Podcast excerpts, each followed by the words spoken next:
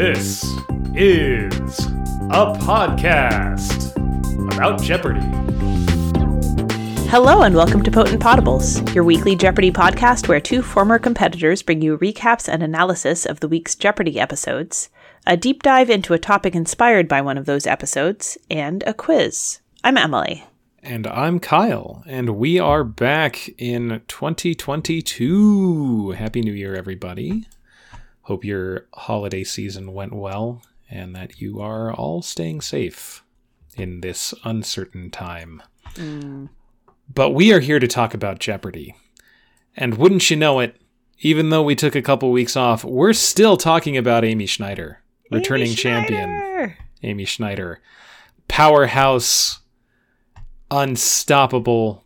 Of course, un- until the one game where she she is stopped, because everyone loses at some point. Uh, Amy Schneider. This is the week of January 3rd, and on Monday, January 3rd, we have the contestants Kate Woomer Dieters, a legal services attorney from Raleigh, North Carolina, Harsh Daga, an analyst from Brooklyn, New York, and Amy Schneider, an engineering manager from Oakland, California, whose 23 day cash winnings are now $855,600. We have the Jeopardy round categories. Billboard Top 200 Albums in 2021, World Geography, Place Your Fast Food Order, you have to name the restaurant, Deadly Sins Elsewhere, American Poetry, and I'll Punch You with punch in quotation marks. hmm I thought the the rebound on the thousand dollar level of the Billboard Top 200 albums in 2021 was funny. Uh, the clue was the best of this Canadian band. Volume one included Rockstar, How You Remind Me, and 17 other songs. Kate tried Who is Arcade Fire? That's not correct. Harsh got the rebound with Nickelback. Uh, Ken noted that Nickelback is never the wrong answer. oh man. When did Nickelback become the joke that Nickelback is? I don't know. Because I don't remember there being a moment. I also don't remember there being a transition period. I remember Nickelback being popular, and then I didn't pay attention, and then all of a sudden Nickelback It was is a, a joke. joke. Yeah. Yeah. Which, whatever. I mean, I guess that's how things happen. Yeah. Uh, but if someone could pinpoint it, if anyone could be Mhm. like, this was the moment, this was Yeah. when they jumped the shark. Pop culture historians, we need to know. Yes. Which I know is surprising because we have both firmly established that we are very good at pop culture. Mm-hmm. Yes. In what universe is what restaurant has the Chalupa Supreme and Nachos BellGrande a thousand dollar question? Thousand dollar clue. Thousand dollars. Half of the name is in BellGrande. It's like it's already there.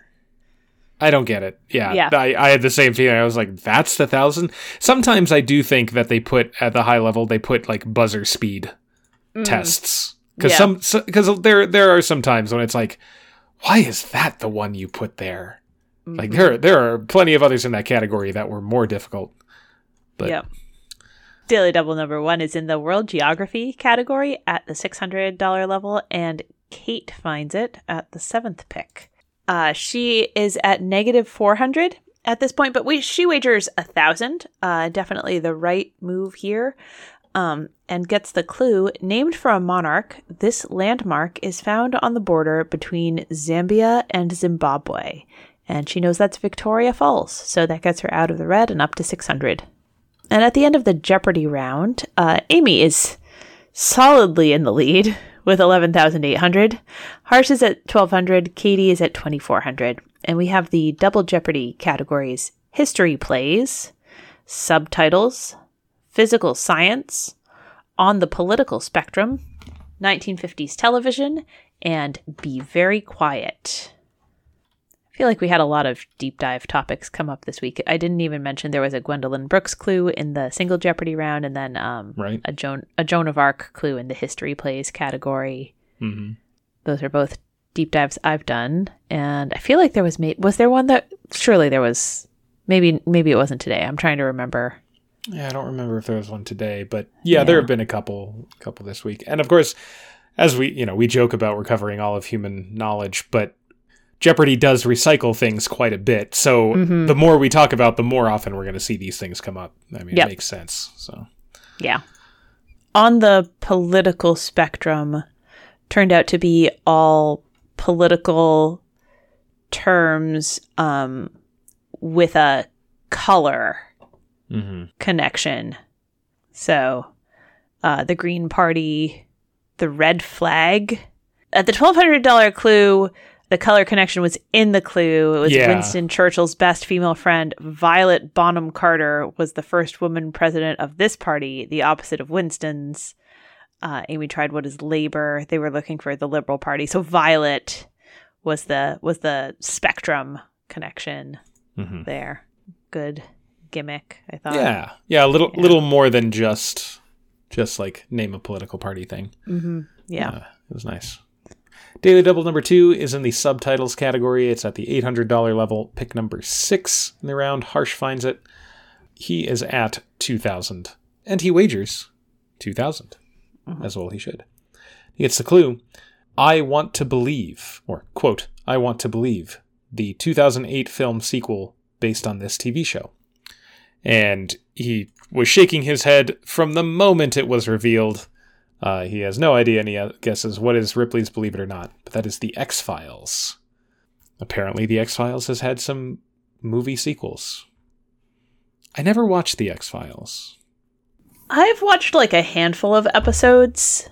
I was a little young for it when it was airing. That's me too. Yeah, I was. You were was- way too young for it when it was airing. well. I mean, Right.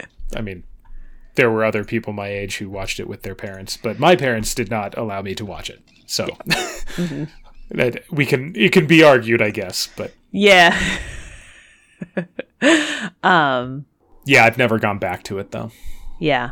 Um that I want to believe is like um a catchphrase uh associated with the X-Files pretty strongly.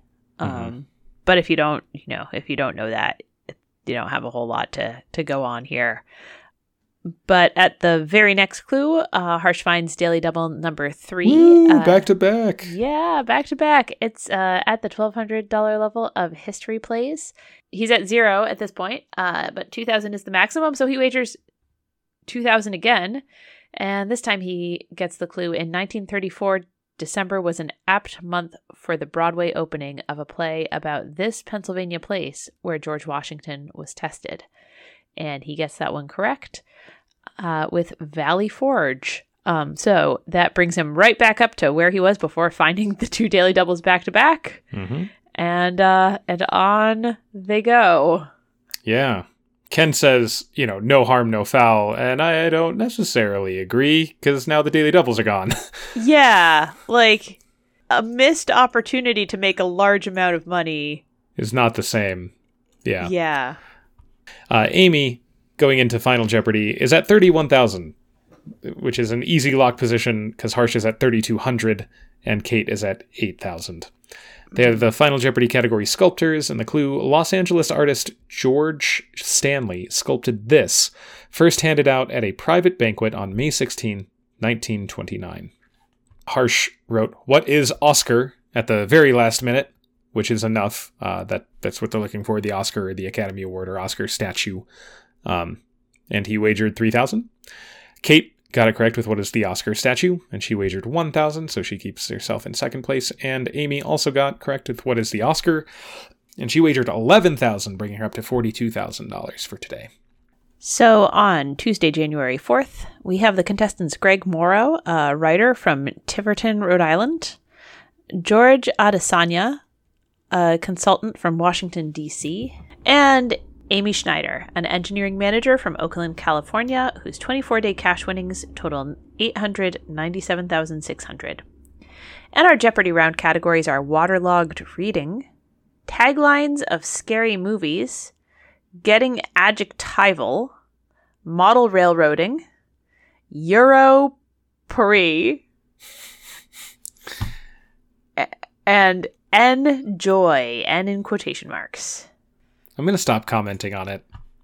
Not because it really bothers me, but it just seems like, I don't know. If it is, if this is a, a nod to like my one comment that like I think they're retiring the potpourri thing. Uh, okay, we get it. You're not. We get Yeah. it. Uh-huh. Yeah. Yeah, they, they they've been they've been leaning heavily on potpourri. Yeah, lots Recently. of pourris. Yeah. Uh, there was a triple stumper in that taglines category at the $400 level Mm-hmm. from 2006. Sit back, relax, enjoy the fright. Uh, George guessed what is Freddy versus Jason, which I guess is an okay guess. Um, but that's Snakes on a Plane. Snakes on a plane Cinema classic. with Snakes Samuel L. Jackson. Samuel L. Snakes on a Plane. We, uh, my wife and I still quote it to each other. Mm-hmm. or misquote it, usually when it has to do with the kids and we're tired of a certain activity. Yeah. I I saw that one in the theater. Oh, yeah, so did I, more than once. Yeah. Oh, good. nice. yeah. It turned out fine, but at the at the two hundred dollar level of taglines of scary movies, uh, we had 2020. What you can't see can hurt you. They were looking for the Invisible Man there, and Amy got it with the the hmm included. That is the canonical example of When the article matters. when it really does matter whether you use an article or not because Invisible Man is a different work. Daily Double number one is in the Euro Paris category at the $600 level. Greg finds it. It's only the second pick in the round. Uh, he got the first one, so he is at $200 and he wagers a 1000 And he gets the clue a medieval tapestry that depicts the Norman conquest of England in 1066 hangs in a museum in this French town. And he gets it correct with what is Bayeux. Or he, he pronounced it more like Bayeux, which I guess is kind of I don't know. I don't speak French Yeah. well enough to really get the you know whether it's Bayou or Bayou. But- yeah, no, bi- bio is not really correct. Um, but I think how exactly to pronounce an EUX is not clear enough to enough people that I could I can see them being sort of very flexible on that. Yeah, yeah. So so he gets it correct. So at the end of the Jeopardy round, uh, Amy is in the lead at 9400, George is at 1600, and Greg is at 4600. And we get the double Jeopardy categories: famous Americans on stage, the New Testament, giving you the third degree, recent pop culture, science, and middle J, with J in quotation marks. I ended up guessing correctly, but sometimes I feel like the uh, and so did, and so did Amy. Um, but sometimes I feel like Jeopardy's decision to go with King James always makes things more challenging. Uh, at the two thousand dollar level of the New Testament, uh, the clue was the King James version gives us a line heard at weddings. What therefore God hath joined together, let not man do this. Mhm. Um, they were looking for put asunder. Amy got that. That typically gets translated in more modern versions as separate. Yeah, because that's a very old way of putting it. Yes. So, you know, you just had to kind of have the line in your head from, you know, a very kind of traditional language church service or from a movie or something, I guess. yeah, Um, if, if you've heard it before. Yeah. The $800 level of giving you the third degree th- threw me off. I was really confused by it. The, the clue is in the NATO phonetic alphabet, this name comes third. And like thinking back on it, like after the clue was was read, I was like, okay, yeah, I guess the wording does make sense. But what I heard that clue as is which which is the third name? Ooh, In the yeah, NATO I phonetic see alphabet. how you would And I was like, it that way. Oh yeah. man, how am I getting? I was like, okay, Char- uh, Charlie, uh, uh, Foxtrot, uh, like going through the like things. I was like, is it is Mhm. it Mike? Is it Mike? Because I know Mike is one and Oscar's another. Is it? It's one of those two. And Amy said Charlie, and I was like, oh, oh, it was it was that simple. My Yeah. bad. Plus, with all these millennials naming their kids stuff, like who can say really that Echo isn't a name? So You know, Echo actually is a fairly pretty name. It would be Yeah. a pretty name. That, Yeah. That's not a bad. yeah, it name. would. Yeah, Foxtrot wouldn't be so into. there's probably a foxtrot out there somewhere. Sorry, foxtrot. Hey, you know what? I think your name's fine. I don't. So there. but it's also not your fault, so I don't blame you. Yep. Just kidding. Everybody's name is perfect and wonderful, as long as you want it to be that. Yep. Anyway, uh Daily Double number two is in the giving you the third degree category at the $1,600 level, and Greg finds it at the 20th pick. He has 5,000 at this point. Amy's up at 23,800. Uh, George is at 6,800. Uh, Greg wagers 5,000, everything but 500, and gets the clue. One country and parts of two others share this third largest island. He tries New Guinea. Uh, Ken says, No, I'm sorry. You were in the right part of the world. It is Indonesia, but it's uh, Brunei, Indonesia, and Malaysia on Borneo.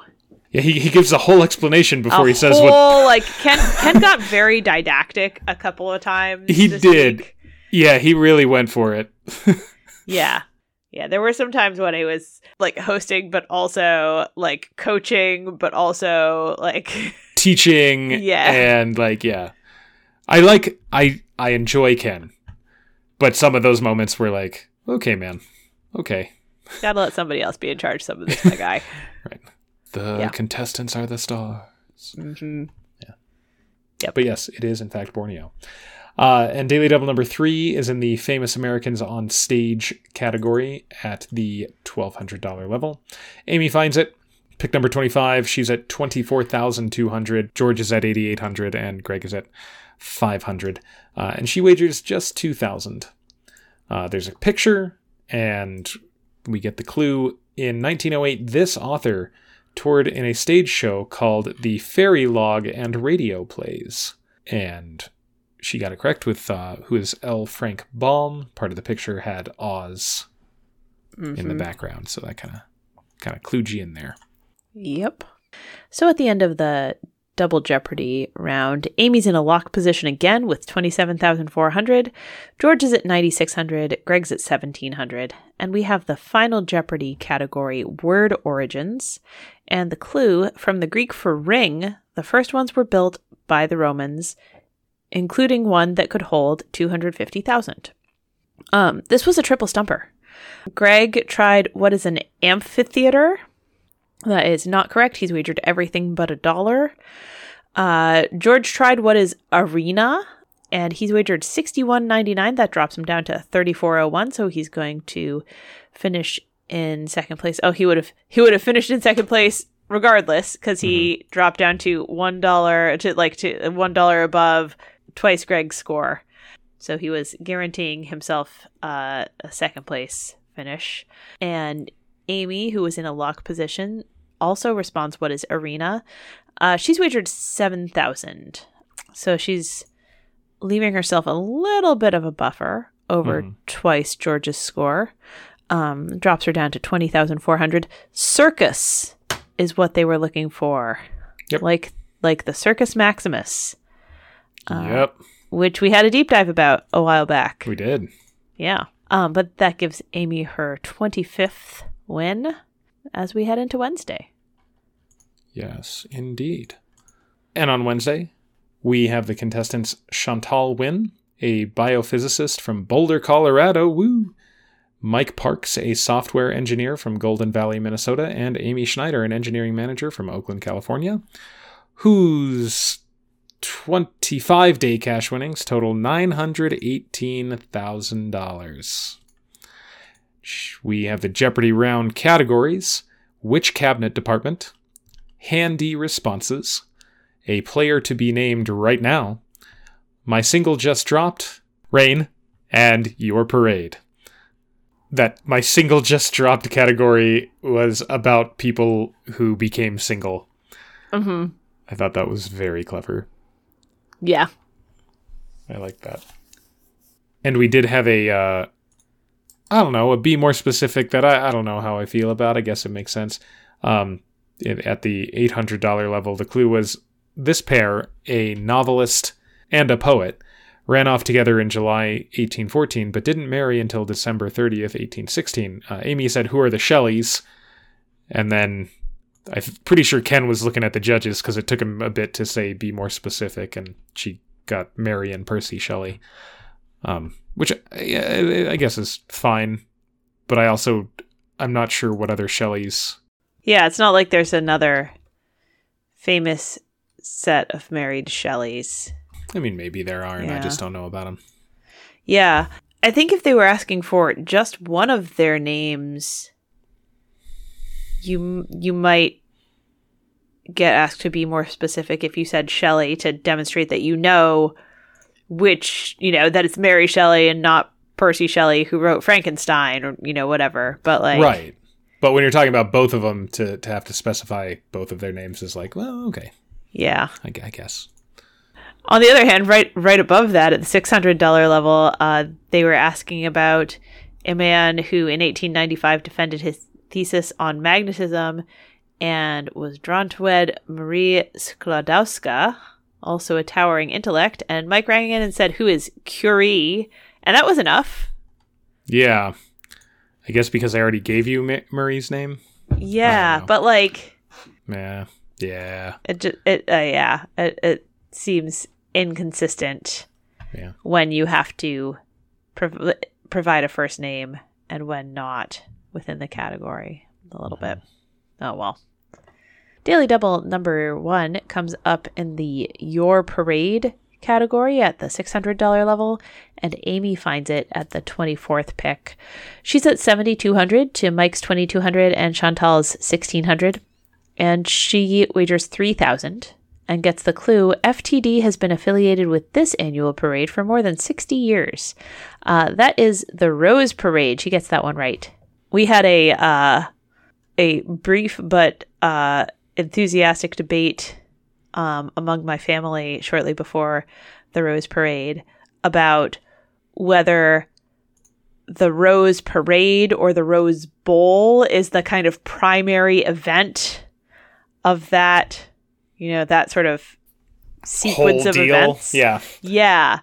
Uh, with the football fans being like, obviously the parade is like to celebrate that the Rose Bowl is about to happen.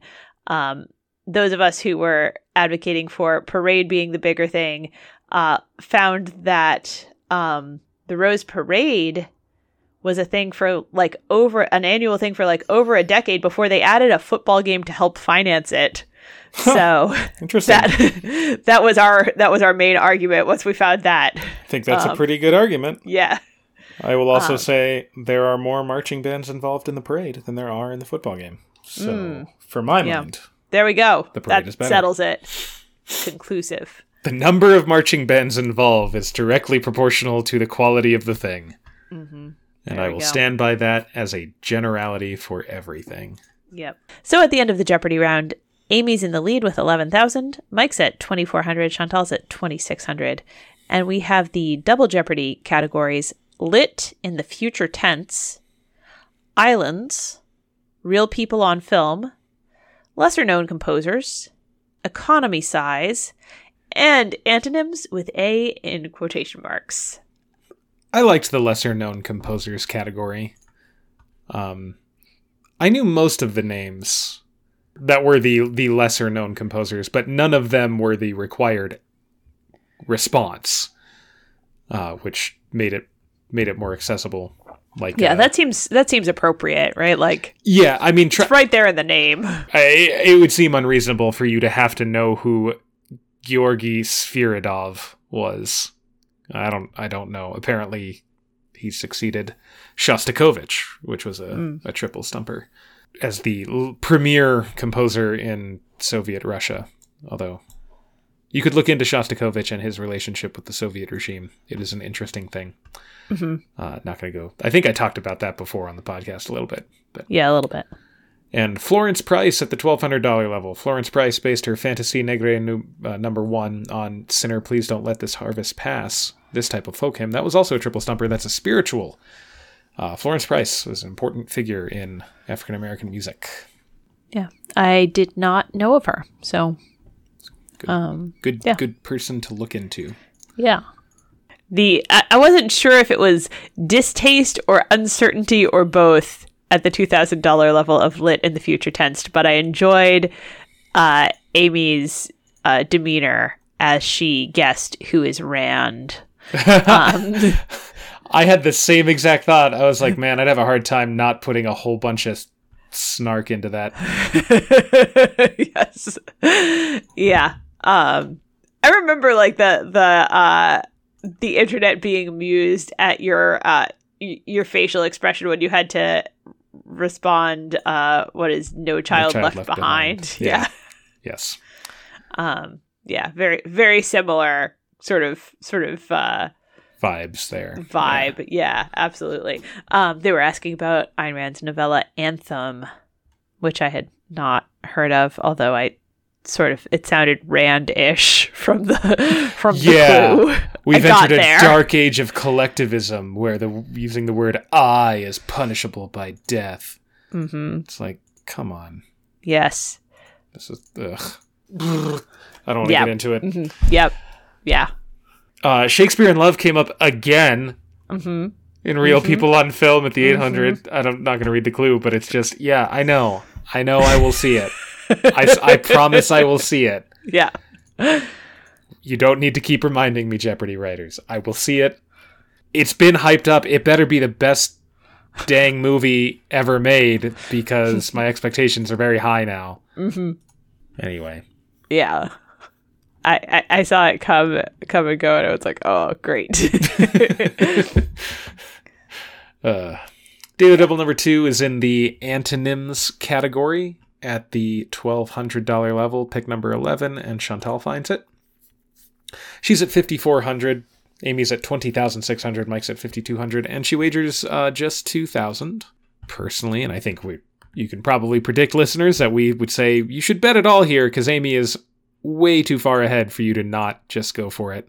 hmm Um, but she gets the clue antonym of take the throne, which can actually, I, with with your comment on coaching, he like he talked a little bit before she gave her wager, and then she gave her wager, and he reminded her that it was in the category antonyms before he read the Mhm. clue, uh, and it's of take the throne, and she couldn't get there, and she guessed what is ascend, uh, but the antonym of taking the throne would be abdicate.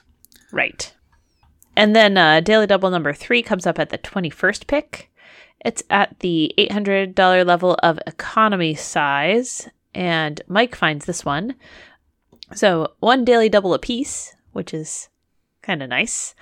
He's at 6,800 to Amy's 27,800 and Chantal's 5,000. He wagers everything but a dollar. Yeah, man, being saucy. Yeah. Um I, I mean I sort of get I sort of get it, right? Like we've talked about like at the very end, like if it's really important to you to be like standing at the podium during Final Jeopardy, then that's that's kind of the case for not risking dropping to zero. Right. So he gets the clue. This imperceptible term is used for unseen forces within a market economy that balance self interest with the benefit of the whole. He guesses what is the invisible hand, but he seems like he's just saying that because he can't think of something more obscure. That was my read anyway. Yeah. Uh, and then he seemed very pleased and relieved when it turned out to actually be the invisible hand. hmm So that was a that was a good moment. Yeah, so that brings him up uh, to thirteen thousand five hundred ninety nine.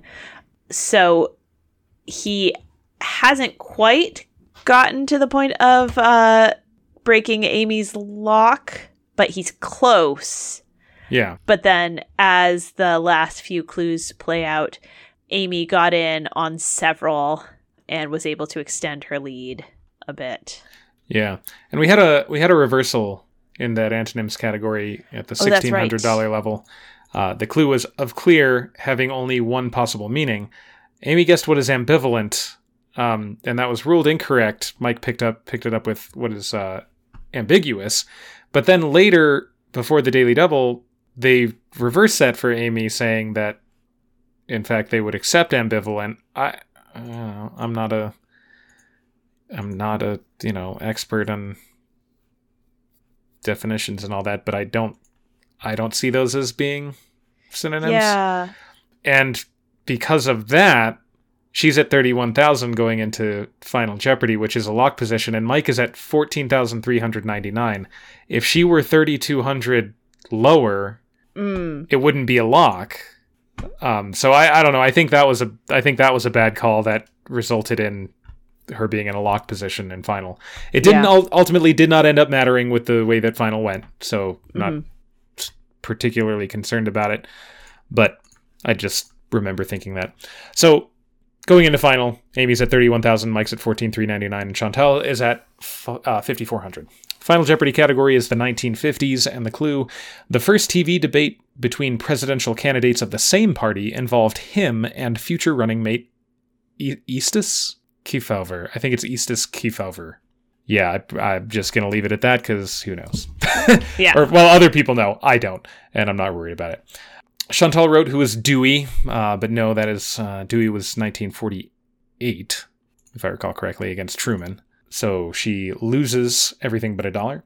Mike wrote who is Landon. Uh, that is also incorrect. I think Landon was also 1940s, but I could be wrong. Mhm. And he only bet 20 bucks, because why not?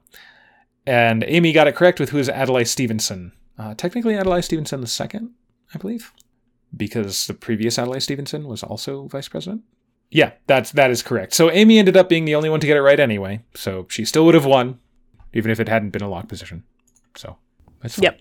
So on Thursday, we have the contestants Jeff Hoppy, a delivery driver from Fairfax, Virginia, Terry Wolfish Cole, a professional storyteller from West Simsbury, Connecticut, and Amy Schneider, an engineering manager from Oakland, California, whose 26 day cash winnings at this point total $950,000.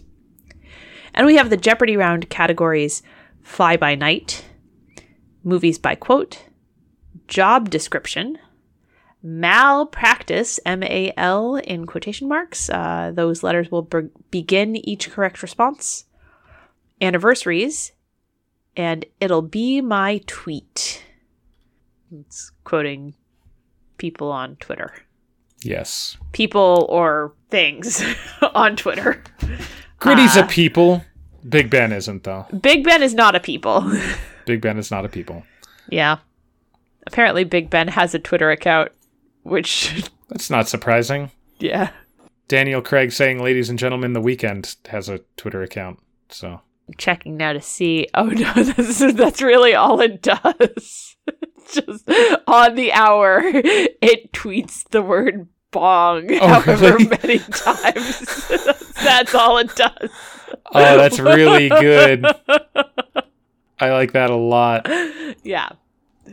Um yeah, so uh so yeah, uh the clue the clue was uh just uh, was indicating that um at 3 a.m. London time, an unofficial account of this landmark let us know bong bong bong, but like that's all the Twitter account does. It doesn't do like you know, here's a photo of Big Ben, like you know, like whatever, you know, Big Ben fun facts. It's just it's just It's just Big Ben Uh, chiming the time. yeah. It's if you're not close enough to hear it, that's very considerate of it. Uh, God bless the internet. Everybody did a good job remembering the category in malpractice, unlike me, the person who guessed husky for the dog breed. Oh, Malamutes. Oh yeah. Yep. hmm Oh, yeah. I like Alaskan Malamutes. Yeah. They're pretty cool. And really, everyone in this game just did a great job. Yeah. The Coryat score for this game was fifty thousand four hundred. Wow. Yeah, they did fantastic. Yeah. just across the board. Um, Daily Double number one is in the anniversaries category at the $800 level. Pick number 13, Amy finds that She's at 4,200. Terry's at 1,600. Jeff's at 3,800. And she wagers 2,000. Gets the clue in January 2015, 1,500 military reenactors marked the bicentennial of this battle at Chalmette Battlefield. And she clued in, I think, on the French sounding thing and said, What is the Battle of Waterloo? or What is Waterloo? Uh, but it was the wrong war. They were looking for the Battle of New Orleans from the War of 1812. hmm So at the end of the Jeopardy round, Amy is in second place at 5,400. Terry's at 4,200 and Jeff is at 5,600. Uh, and they have the double Jeopardy categories the Missouri Compromise, psychological terms, TV science, religion, also a cooking verb, and literary characters. There were only two clues in the whole game went without a correct response. Mm-hmm. But one of them was in the religion category. Uh, and I just thought the whole interaction was hilarious, especially given that Ken is hosting. Yeah. Sorry, Ken. yeah. Uh, so yeah, the the clue was in 2018. It was at the $400 level. Uh, it, the clue was in 2018. The Mormon or LDS Church announced a course correction to stress this full name that mentions the Savior. Amy tried, What is the Church of Latter day Saints? That's not correct. Jeff tried, What is the Church of Latter day Jesus Christ? um, so close, Jeff. Uh, it is the Church of Jesus Christ of Latter day Saints. Mm-hmm. Uh, yeah. So, and, and, Ken is Ken is Mormon himself, which makes it that much funnier. Yes. Um, yeah. he is a member of that there church. Yep. I mean, I always like the wordplay categories, but I thought also a cooking verb was a fun wordplay category. Oh yeah. Yes, it was. Really. Yeah. To fish or hunt for game illegally, that's poach. That was at the 800. We had dental accessory popularized by hip hop stars. That is grill. Grill. At the $2,000 level, we had in Exodus a plague afflicting the Egyptians. That is boil. Yes. Yeah. So like that I thought that was a fun fun one. Daily double number 2 is at the $2000 level of religion. Amy finds it at the 14th pick. She has 17,000 to Terry's 9400 and Jeff's 7600 and she wagers 4,000 and gets the clue. In 2018, members of this Christian group released a very quiet podcast of a silent meeting of worship. And she got that one correct with who are the Quakers, um, also known as the Religious Society of Friends. If you ever hear that term, that's that's the same group being referenced. Yep. And daily double number three is in the Missouri Compromise category at the $2,000 level. Pick number 18, and Amy also finds it. She's at 20,600 over Terry's 11,000 and Jeff's 8,800, and she wagers 2,000. Uh, a, modest number there. Uh, and she gets the clue the compromise was repealed in 1854 by this act with a hyphenated two state name, spurring Abe Lincoln's return to politics. And she gets correct with what is the Kansas Nebraska Act. So at the end of the double Jeopardy round, Amy's at 25,400, Terry's at 13,400, Jeff is at 11,600.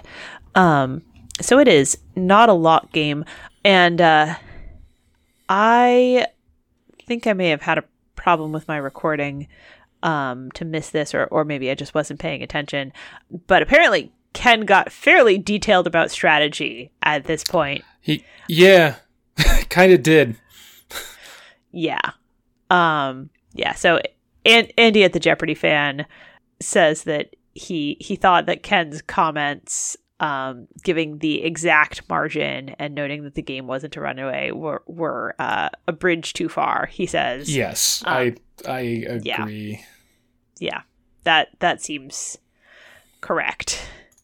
Because like what when you're in that position, like you're kind of hoping that like somebody's gonna miss something and make a suboptimal wager, right? Like right, like right. So we have the final Jeopardy category, historic buildings, and the clue, begun in the 1070s with stone from Caen, it was meant to dominate both a skyline and the hearts and minds of a conquered populace. Jeff gets this one correct with what is the Tower of London.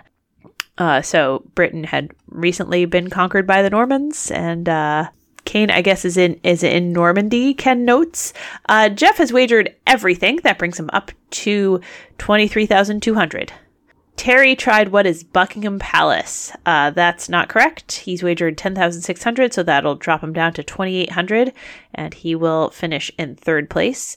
And Amy has the correct response with what is the Tower of London, and she's wagered 2,000, bringing her up to 27,400, and that gives her her 27th win. Yes, and she is in all likelihood one win away from a million dollars. Yep. Wow. Yeah. We'll see if she does it on Friday. And on Friday, we have the contestants Sean Sweeney, a speech language pathologist from Dorchester, Massachusetts. Now, it's not Dorster or anything like that, right? It's no, no, okay. it's not. Just want to be sure. It's Dorchester. It has it has an actual H in there. right, right. Because suddenly rules matter. Yeah. Okay. no. Uh, I, I thought you were about to make uh like try and attempt some kind of speech language pathologist like thick Boston accent joke. Oh, oh no. I would never do that. That would be insensitive. Um. Anyway. Yeah. Uh, My go for I don't I don't have enough I don't have enough of a Massachusetts accent to be able to convincingly say Dorchester the way that you would if you had a real Boston accent. Yeah. I can I can hear it in my head. Yeah. I can't reproduce it. Uh, also, we have Patsy Lester, a social studies teacher from Patchogue, New York, and Amy Schneider, an engineering manager from Oakland, California, whose 27 day cash winnings total $977,400. And we have the Jeopardy round categories opening lines in Dr. Seuss. Somebody recently talked about that. Yeah. Metaphors, their first top 10 solo hit. It was 1970s America, man. Move It and Double Time. That uh that Dr. Seuss category right right up that whole uh deep dive alley there. That's right. Uh, yeah, the deep dive right before the break, before we, we took a couple weeks off for uh, for Christmas and New Year's, um, was uh, was about Dr. Seuss. So that was that was fun. I don't think my deep dive would have helped you all that much. No, I mean aside from just like reminding you of the titles and yeah. things like that, like the The Sneetches, the speeches at the thousand dollar level, being reminded of what that particular word is, you know. Horton at the eight hundred dollar level we mentioned. Horton, Hears a Who. Yeah. My kids this Christmas season were way into reading How the Grinch Stole Christmas. Mm, yeah, So I do have that book memorized at this point, which is which is very nice. Uh, so the six hundred dollar level, you know, but the Grinch who lived just north of this place did not. Uh, it was Whoville. yeah, Now, please don't ask why. No one quite knows the reason. could be perhaps that his shoes, were too. tight. Yeah. Uh, Ethiopia also came up in the Move It category at 800 at the $800 level. Like, of, really, if you're going to be on Jeopardy soon, study Ethiopia. Like, know that, e- like, or just remember that if they're asking about an African country, be like, it could be. It, Ethiopia is a top three pick now. Uh, the clue is in the 1930s, the fourth century obelisk of Axum was taken to Italy, but in 2005, returned to this African nation and rebuilt there. Uh, that is Ethiopia, and if you know a little bit of history about that, Italy conquered Ethiopia in the 1930s before, before World War II. There's there was some uh, stuff on Twitter regarding uh, the six hundred dollar level of their first top ten solo hit. Uh, the clue there was "Pillow Talk" in 2016 by a former boy bander, and Amy rang in and who said, "Who is Zayn? Zayn Malik, who I guess is mononymous. Is that right? Uh, yes, he has released music Yeah. under that name. I guess there were some tweets with people saying there's no way she could have known that unless Jeopardy tells the contestants what to study. And uh, Like that, really, that's the one you hone in on? like recent pop culture?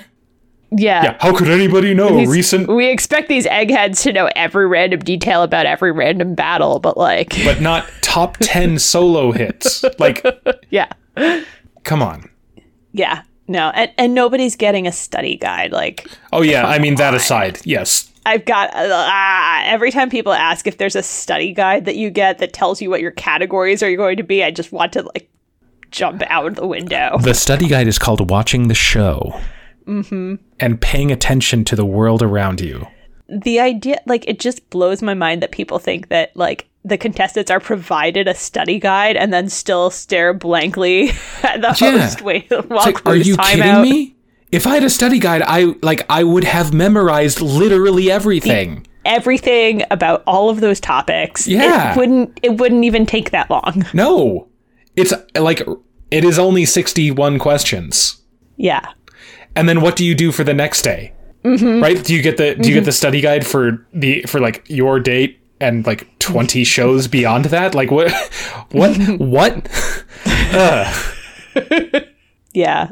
I mean, I'm aware that there are people who like would get like, you know, a 94 on a test and be like, that's pretty good instead of what happened to my other six points. but right. Some of people us are like, oh, I assume they give you a study guide. I'm like, what? some of us might be like what happened to our other 6 points. Yep. Um, yeah, you you don't get on Jeopardy unless you're a what happened to my other six points kind of person, I think. So yeah, no. Uh, yeah, I mean, I'm sure there are some who you can be good at trivia without being a type A academic. Yeah, that is that is true. That is true. But yeah, no, no, we're, we're not getting study guides. Which hopefully all of the listeners understand that at this point. Yeah, it it's just it's such a common misconception and just such a huge pet peeve for me. Yeah, No, there's they don't give you a study guide. no. you have to try to get on. It's they're not like coming to you and being like, "Here, you want to be on a game show? We'll give you the answers." Like what? What? Yeah. Ugh. Yeah, Yes. Yeah, they sought me out to be on TV because of my, you know, sterling, exciting personality and uh, utterly not generic, like normal white guy appearance. they liked how easy it was for you to smile into the camera. Yeah. That's well, why. Oops. Oops. Sh- uh, tricks on them. I think we've told this story on the podcast before, but they they had to reshoot Kyle's like um like like it like the intro shot where they're where they're introducing the contestant. Uh, they had to reshoot Six it like times six times. because I couldn't smile without my face twitching. It's a, it's a lot of adrenaline.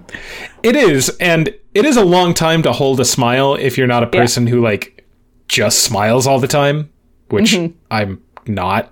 I'm just terribly unhappy. No, I just I don't mean that. I just I just have a flat affect most of the time, Hmm. and so holding a smile while they're reading. A music teacher from Aurora, Colorado, Kyle Jones. It's like I don't know. It's only like five seconds, and even that, I was man, I had a hard time. Mm-hmm. We have Yeah, been but- talking for way too long on whatever. This is. Yeah, we is. sure have. Uh, should we talk about the daily double? Yes.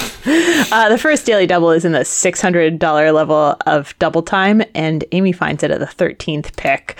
She has forty two hundred at this point to Patsy's two hundred and Sean's eight hundred. She wagers two thousand and gets the clue. The 1946 article that coined this term for a brooding drama cited Double Indemnity, starring Barbara Stanwyck, as an example. And uh, she gets that one correct. It's film noir. Yes.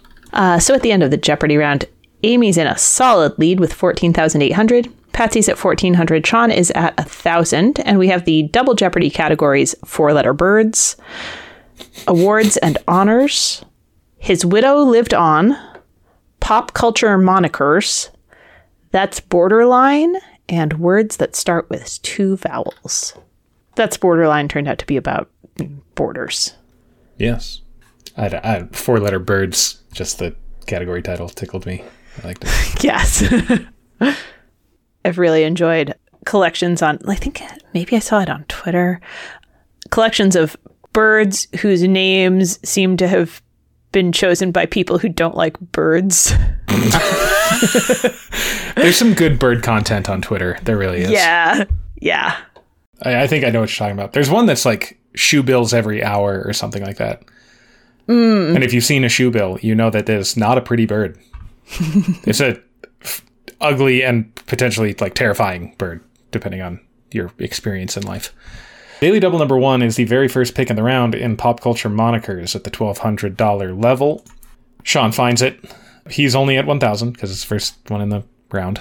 And uh, he wagers 2,000. The scores are what were just read. And he gets a clue. Uh, born on the south side of Chicago, he originally had sense behind his name in his early rap years, but he and he's not able to put together what that means. That's common. Mhm. I got a little stuck on 50 Cent and knew that that wasn't correct, but like had a hard time get, getting my brain 50 to cents. sense. Yeah, yeah, I get Uh, that. yeah. yeah, couldn't couldn't get my brain to change tracks for a little while. I got to it right before Sean ran out of time. I could I could see kind of struggling to make the connection there. And uh, Daily Double number three is just a few clues later, um, and Sean finds this one as well. It's at the $800 level of His Widow Lived On, and Sean finds it at the seventh pick. He has uh, made it back up to 600. Amy's at 19,200. Patsy's at 1,400. Sean, I guess, does not want to drop below zero. So he can wager up to 2,000. He goes with just 590 mm-hmm. here. I would have gone for the 2000. Yeah. I would say like if you if you want to try and, you know, make a push and, and get a chance to really, you know, get back in there, you got to grab that opportunity. Yeah, I, I, understand not wanting to not wanting to drop into the red. Um, yeah. So his clue is this former first lady died in Austin in 2007, having outlived her husband by 34 years. Um, and he knows that one is Lady Bird Johnson. So that brings him up to 1190, right? Yeah, 1190. Yep. And going into Final Jeopardy, Amy is in a lock position at 32,400. Patsy is at 1,000 and Sean is at 2790. Amy's had some very impressive games up to this point, but this one, mm-hmm. I mean, you look at the graph, it's like there's only one line that goes up. you know, mm-hmm. it's yeah, it's it's that's really tough. And the thing is, again, like Patsy and Sean passed the test. They made it on the show. They were not mm-hmm. given study guides. It just, you know, that's it's hard. It's yeah. a, it's a really tough position to be in. Um, but the final Jeopardy category is 20th century nonfiction, and the clue Norwegian Independence Day and A Vast Blue Sea are mentioned in chapter one of a 1948 book by this man. Uh, Patsy wrote, Who is Winston Churchill? That is incorrect. And she wagered 500. Sean wrote, Who is Hemingway? And wagered 2500. That's also incorrect, so he drops down.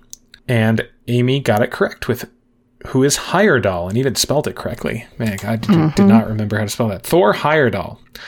Uh, wagered 9,800, brings her up to 42,200 for the day, which puts her at one million nineteen thousand six hundred dollars total winnings and 28 day champion. We broke a million! Yay! Yay! Yeah. I mean, we'll. Whew. This was the point where my daughter turned to me and said, "Wait." if you go on Jeopardy, do they pay you the real dollar bucks that you won? the real dollar bucks. the real dollar bucks. Uh, and the um, answer is yes if you win. Yes. Yeah. So that that's when that's when my kid figured it out. I, I don't know how we've watched this much Jeopardy without her putting that together. You but, know, it's amazing um, the things that small children simply accept as reality with with absolutely no understanding of it. Mm-hmm. But yeah, we are we are uh, we are thrilled to see Amy break the oh, million yeah. dollar mark. Yeah. Yes. Yeah, I don't know. They're just Amy's fun to watch, and the games are good. Yeah. So yeah, great games. So this is the point in the episode where we take a little break and remind you that we have a Patreon. It's patreon.com slash potentpotables. Um, if you have a few bucks a month to help us offset the costs of making this podcast, we would greatly appreciate it. Uh, and we greatly appreciate those of you who are already doing so and uh, we have a little content on there. We have um, we, we have some uh, some bonus stuff that we've made over the past couple years, um, and then every week we put up the quiz questions right after we finish recording, so that you have a chance to uh, see those while we're editing the podcast before we before we get it posted. And always thinking about what else can go on there. So check that out if you're interested. And as always, we uh, want to acknowledge that there's more important causes in the world than our podcast. Although you know we do love we do love being here for you, but a couple of things that are uh, dear to our hearts and much more important than uh, Jeopardy chit chat are BlackLivesMatter.com communityjusticeexchange.org and the AAPI hate GoFundMe.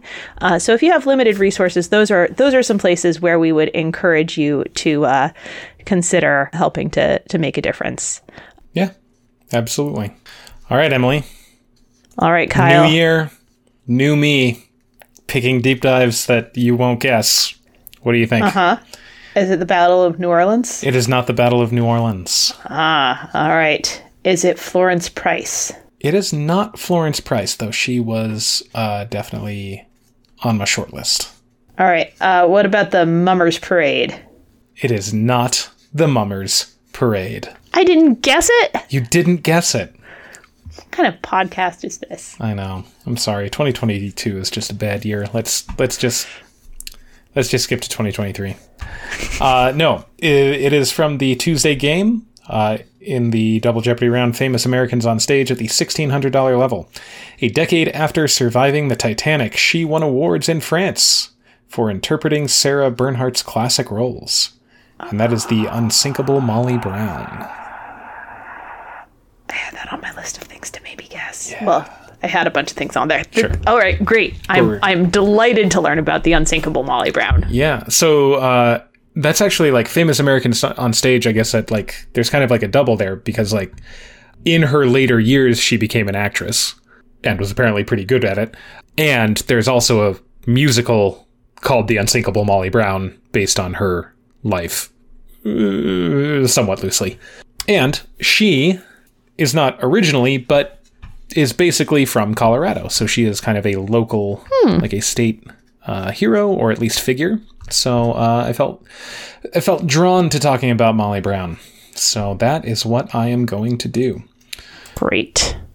Margaret Brown, whose maiden name was Tobin, uh, lived from July 18th, 1867 to October 26, 1932.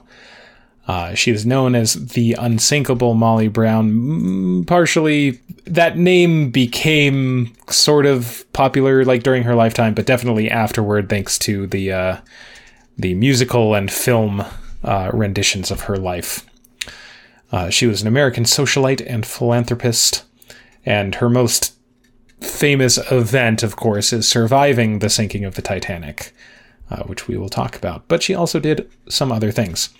Uh, she was born in a hospital near the Mississippi River in Hannibal, Missouri, which, for trivia people, uh, Hannibal, Missouri should also be closely associated with Mark Twain. Her parents were Irish Catholic immigrants John Tobin and Joanna Collins Tobin. Uh, her siblings were Daniel Tobin, Michael Tobin, William Tobin, and Helen Tobin. Uh, and both of Margaret's parents were uh, widows, uh, had been widowed as young adults, and had children from their previous marriages. Uh, so she had two half sisters, Catherine Bridget Tobin, and uh, from her father's side, and Mary Ann Collins from her mother's side. Uh, at the age of 18, she relocated to Leadville, Colorado, with her siblings Daniel, Marianne Collins Landrigan, who had been married, and Marianne's husband, John Landrigan. And she uh, shared a two room log cabin with her brother Daniel and found a job in a department store in Leadville. It was there in Leadville that she met and married James Joseph Brown, who was known as JJ. Uh, he was not a rich man, but she married him for love, uh, which apparently was against the plan that she had for herself. She wanted a rich man. She's quoted as saying, I, I wanted a rich man, but I loved Jim Brown.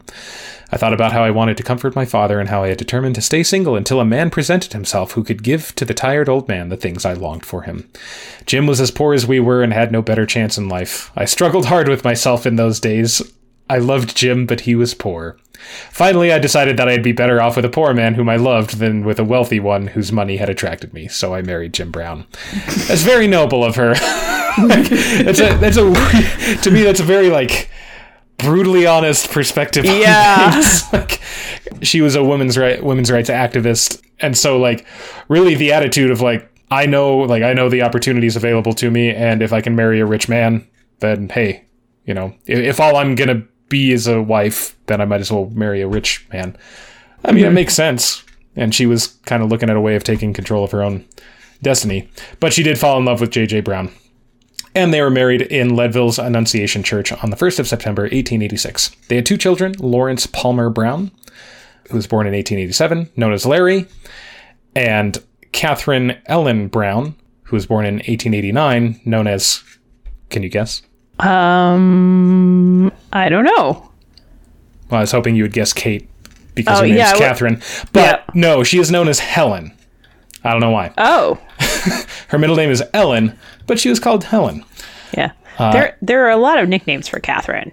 Helen usually isn't one of them, yeah. but not Helen. Yeah, yeah. I was like Kathy, Kitty, yeah, Katie. Like, nope, nope, Helen. So, although JJ was uh, poor when they married, they actually came into a great deal of wealth in 1893 when his mining engineering efforts proved instrumental in the exploration of a substantial ore seam at the Little Johnny mine. And his employer, the Ibex Mining Company, was awarded him 12,500 shares of stock and a seat on the board. Uh, and suddenly, they were very rich. And so in Leadville, Molly, who whose name was Margaret, and actually most people called her Maggie, like who knew her, Margaret helped by uh, working in soup kitchens to assist miners' families. So v- very quickly, she uh, took on a role of philanthropist as well. Once they had the means. In 1894, the Browns bought a $30,000 Victorian mansion in Denver. And in 1897, they built a summer house, Avoca Lodge, in southwest Denver near Bear Creek, which is less than 10 minutes away from the home that I lived in for most of my childhood. Hmm. I've been to Avoca Lodge. We just call it the Molly Brown House, but mm-hmm. that's the official name of it. Uh, that gave the family more social opportunities. She became a charter member of the Denver Women's Club, whose mission was the improvement of women's lives by continuing education and philanthropy. She became immersed in the arts and fluent in French, German, Italian, and Russian, and she founded the a branch uh, in Denver of the Alliance Francaise to promote her love of French culture and she threw parties uh, that were attended by Denver socialites, but uh, she never was allowed entry into the most elite group, which apparently was called the Sacred 36. They had exclusive bridge parties and dinners, led by a woman named Louise Sneed Hill. So there was a bit of tension between Miss Hill and Miss Brown. And that's a, apparently a fairly big plot point in the uh, in the musical and movie and like you know the the the theatrical renditions of her life is the the tension of like their new money and they're trying to get into the social scene, but uh, the the people at the top won't allow them. After 23 years of marriage, Margaret and JJ privately signed a separation agreement in 1909. They never like reconciled, but they continued to communicate and cared for each other. The agreement gave Margaret a cash settlement, and she maintained possessions of the house uh, on Pennsylvania Street in Denver and the summer house Avoca Lodge. She also received a $700 monthly allowance, which is equivalent to $20,000 now, to continue her travels and social justice work. I'm like, oh man, $20,000 a month. So uh, she continued her, you know, her her philanthropy and all that uh, by assisting in fundraising for the for Denver's Cathedral of the Immaculate Conception, which is a, a very fine looking building. Uh, it's in the Gothic style. Um, obviously, Denver is not that old, so it's not like genuine Gothic, but it it's in that style. It was completed in 1911. Uh, she also worked with Judge Ben Lindsey. It's he's like a historical name here in Denver uh, to help destitute children and establish one of the United States' first juvenile courts, which helped form the basis of the modern U.S. juvenile court system. Uh, she had a heart for poor kids. Uh, in 1912, she spent the first few months in Paris visiting, visiting her daughter, and she was part of the John Jacob Astor IV party. Uh, of course, John Jacob Astor of the Astor family. Um, she received word from Denver that her eldest grandchild was seriously ill, and she immediately booked passage on the first available liner leaving for New York, which was the RMS Titanic. Uh, her daughter Helen was originally supposed to accompany her, but Helen uh, decided to stay in Paris where she was studying at the Sorbonne. Mm-hmm. And so Molly got on the Titanic. Uh, she was a first class passenger because she was rich and could afford it. But of course, when it started going down, she is known in particular for helping people to the lifeboats um, of all, you know, first, second, and third classes. Uh, so the Titanic sank early on April 15th, 1912, after striking an iceberg uh, earlier in the, the, the night. She helped others board the lifeboats, but was finally persuaded to abandon the ship and got into lifeboat number six. Historians and authors call her unsinkable Molly Brown because of how the way she helped, and also she apparently took up an oar in the lifeboat and tried to get the, uh, I guess, captain of the lifeboat to turn around and go back to try and save more passengers. Mm. The the man in charge was quartermaster Robert Hichens, He was one of the six quartermasters on the Titanic. He was afraid that if they went back, that the lifeboat would either get pulled down due to suction from the sinking liner, or that those in the water would swamp the boat in an effort to get in. Sources vary apparently as to whether the boat actually went back and if they found hmm. anyone alive. They they argued. Brown and Hichens argued. We know that much. But as far as the veracity of them going back or finding anybody, uh, and of course, the survivors were rescued by the ship RMS Carpathia, which is another famous boat that you should know. Ship, sorry, ship that you should know. And on the Carpathia, Brown organized a survivors committee with other first class survivors, uh, and they worked to secure the basic necessities for the second and cl- third class survivors and even provided informal counseling. Uh, she ran for U.S. Senate in 1914 but ended her campaign to return to France and work with the American Committee for Devastated France during World War I, uh, which was an interesting organization of uh, pretty much entirely women, led by philanthropist Anne Morgan, who was a descendant of J.P. Morgan, um, of that family. And so they they did a lot of a lot of good hard work, uh, raising funds and providing uh, medical care and and support for uh, French civilians who had been affected by World War One. J.J. Brown died on September 5th, 1922, and she told newspapers, I never met a finer, bigger, and more worthwhile man than J.J. Brown. Hmm. He died intestate, um, and it took five years of disputation between Molly Brown and her two children to finally settle, settle the estate. Even though there was this dispute over his his estate and a suit against the children that they settled privately, they did reconcile before her death in 1932. During her last years, she was an actress uh, in France and the United States, and she died in her sleep on October 26, 1932, in New York City's Barbizon Hotel. autopsies revealed that she had a brain tumor, and she was buried alongside JJ in the cemetery of the Holy Rood in Westbury, New York. Kind of strange to me that she's buried in New York, which I mean, like, I guess that's where hmm. she died, but also it would feel better to be here. I don't know, for me anyway apparently there was no eulogy at her uh, funeral. Hmm. So uh, yeah, as far as like her legacy goes, right? She she is best known as a survivor of the Titanic, and uh, especially with the fame that came from that, along with her wealth. Uh, she used that to promote the issues that she felt strongly about the rights of workers and women, education and literacy for children, historic pre- preservation, and of course commemoration of the the people aboard the Titanic. And like I said, she worked with the American Committee for Devastated France uh, after World War I or during and after World War I. And she was awarded the French Legion of Honor for her good citizenship, activism, and philanthropy. Hmm. In 1985, she was inducted into the Colorado Women's Hall of Fame. And she has been portrayed many times on stage and screen.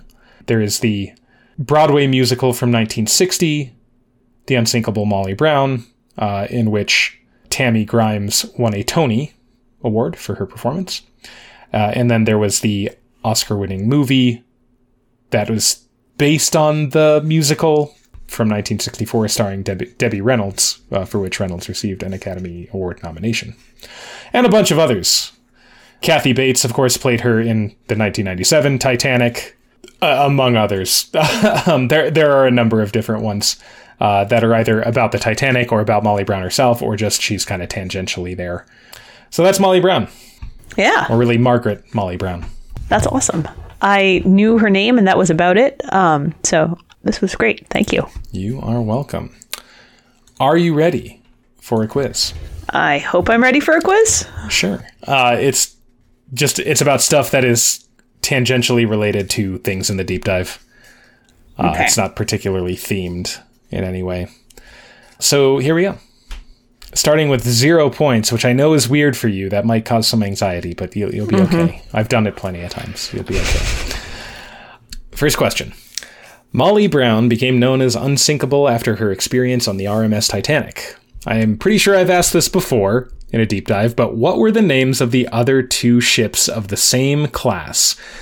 One makes sense given the country of origin, and the other makes sense in as a relation to the Titanic. So you'll get five points apiece for each ship, and an extra two if you give me the name of the line, of like the company that they were all part of the same line. Um. Uh, I don't think I'm going to get the extra two for sure. Was the Olympic? The Olympic was one. The one that actually, yes, the one that survived and was All like right. retired at, at an appropriate time. Okay. All right. The country of origin. So I think we're looking for something England related, but I can't, like, I vaguely remember being like, oh, yeah, that makes sense. All right. Let's say it doesn't feel quite right. Um, there's a part of me that wants to say Britannic, but I don't think that. Let's say Britannia. You should have said Britannic. Oh, darn it. Yeah, so you do know them. It is the All right. Olympic and the Britannic. Ah, I was like, it's too rhymey. Yeah, All no, right, but that's well, what got- it is. like they're Yeah. all they're all part of the same line.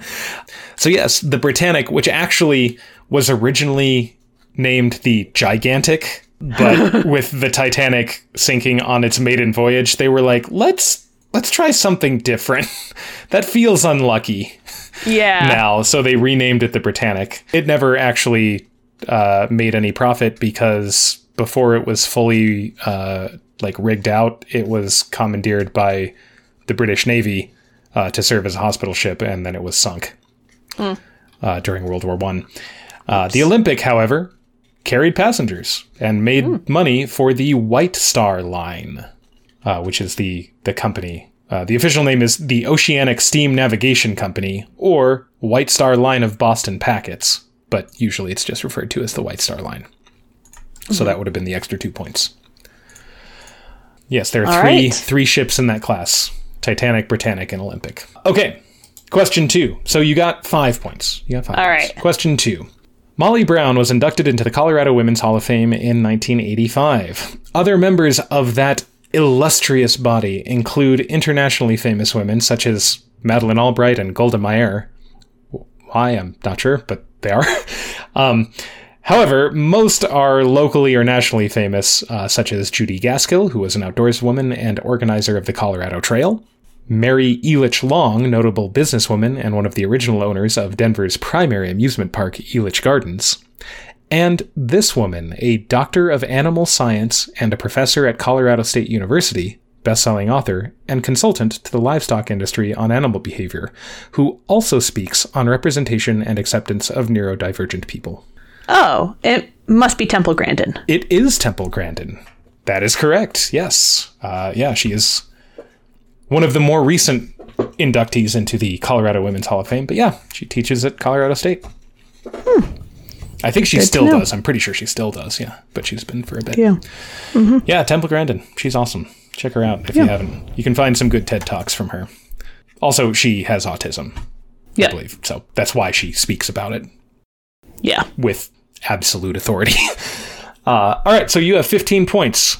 Question three. Molly Brown began her Colorado life in Leadville. Leadville is historically significant for for the region given the importance of mining in the settlement and development by white immigrants. One of those immigrant families became one of the wealthiest in the world. Later generations became known for their philanthropy in diverse areas such as modern art and aviation, including several museums in New York, Bilbao, a future one in Abu Dhabi, among others. What is the name of that family? Hmm.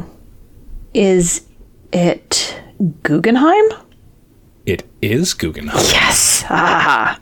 Yes, the Guggenheim family made their first fortune out here in Leadville, mining and smelting. Huh. I did not know that. I didn't know that either. I like I was like looking at Leadville stuff as I was doing this. I was like, no way.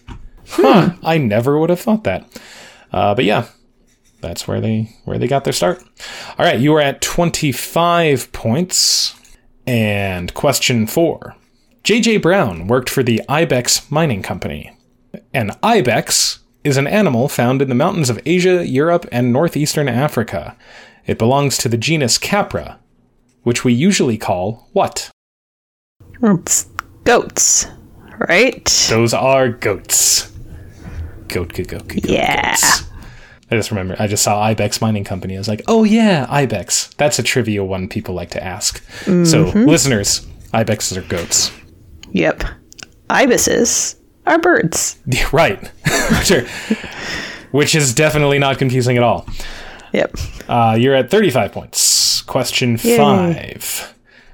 Molly Brown has been portrayed on screen in more than just the Oscar nominated movie. In fact, the same actress played the role of Molly Brown in two different settings. First, in the ABC show Telephone Time in 1957, and then 22 years later in the British American television movie SOS Titanic. This actress had a career that spanned seven decades, including roles on The Mary Tyler Moore Show, Young Frankenstein, Malcolm in the Middle, the movie Beerfest, Miyazaki's Castle in the Sky, and as Jack Black's love interest in the movie within a show, Mrs. Albert Hannaday in the stress relief episode of season 5 of The Office. Who was this acclaimed comedian and actress who died just about a year ago on January 27th, 2021? Oh goodness. Um uh I feel like I remember her dying, but now all my brain is giving me is Betty White. Um Oh, that's because it's so recent. yeah. so that's, heartbreaking. uh, yeah. Um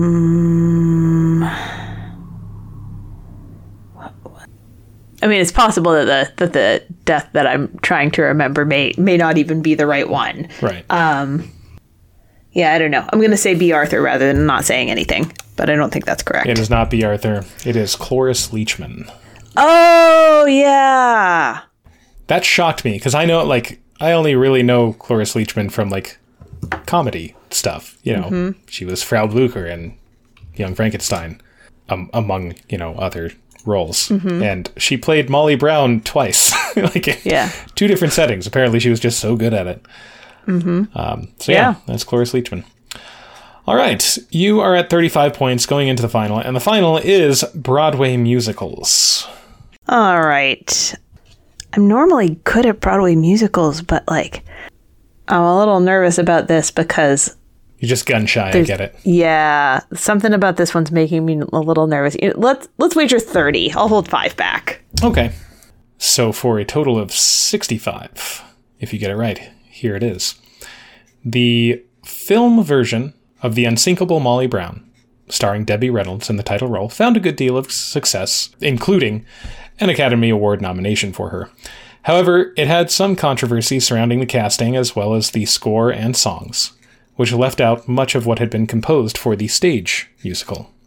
The scoring was done by Meredith Willson, who is probably best known today as the composer of what other very famous musical? It features the most annoying song ever performed, and the moral lesson that even a complete charlatan grifter can have it all as long as he is a charming white man. I was I was like, oh no, until until we got to the end of the question. Um, is it the Music Man? It is the Music Man. Yes. I don't know why that musical has persisted. W- which one is the most annoying song? Gary, Indiana. It is absolutely awful. I hate I it. think I, hate think it. you might be right. I hate yeah, it so no, much. Gary Gary Indiana is an annoying song. Yes. And also the performance is annoying. Like it's supposed to be annoying. And it makes me so mad. Yeah. Uh huh. Yeah. Hey, you did it. You got it. Yes, it is the Music Man, Meredith Willson. Apparently did stuff other than the Music Man, which I'm always shocked when I it, I shouldn't be because like Meredith Willson person was did a- things other like, than the yeah, one like thing had a career famous for. or whatever. But it's always like I know Meredith Willson from the Music Man, and then I see other things, Mm-hmm. and I'm like, oh, interesting. yeah. So there you go. Good to know. All right. Well, you ended with 65 points. That is respectable indeed. Yeah. Um, well, this was this was delightful. Uh, so thank you, and thank you, listeners, for spending your time with us. Make sure to subscribe wherever you get your podcasts. Um, if you could leave us a rating or a review, that would be very much appreciated. If you want to check out our Patreon, it's patreon.com/slash potentpotables. And if you have friends who are into Jeopardy, let them know about our podcast. That's right. You can all find us on Facebook at Potent Potables, on Twitter at Potent Potables1. Our email address is potentpotablescast at gmail.com, and our website is potentpod.com. That's right. And we'll be back next week with another week of Jeopardy! And until then, may your minds be quick and your buzzers be quicker.